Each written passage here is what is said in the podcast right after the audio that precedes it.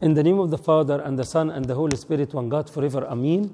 Uh, dear everyone, many congratulations as we are starting the fast of Jonah tomorrow. Uh, I wanted to take this opportunity uh, to encourage every one of you to read this book.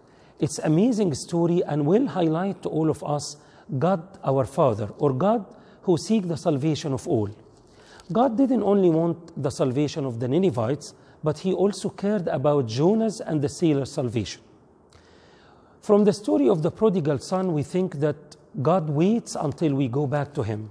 But in this book, it, it shows us how God, he is the one who seek us.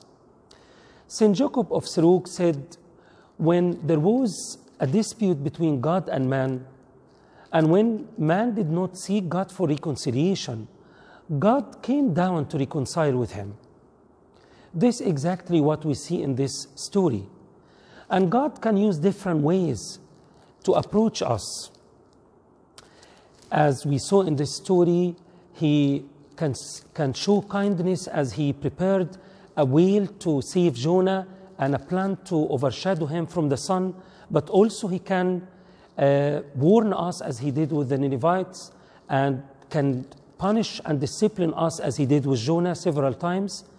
So, God, as He said in the book of Ezekiel, do I have any pleasure at all that all the wicked should die, says the Lord God, and not that he should turn from his ways and live?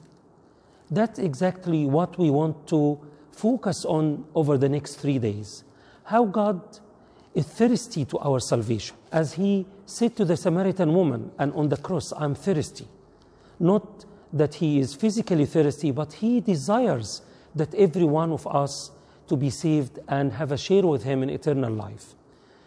May all of you, with the grace of God, read the book of Jonah over the next three days and find out and try to focus on God's long suffering and desires for everyone to be saved. And glory be to God forever.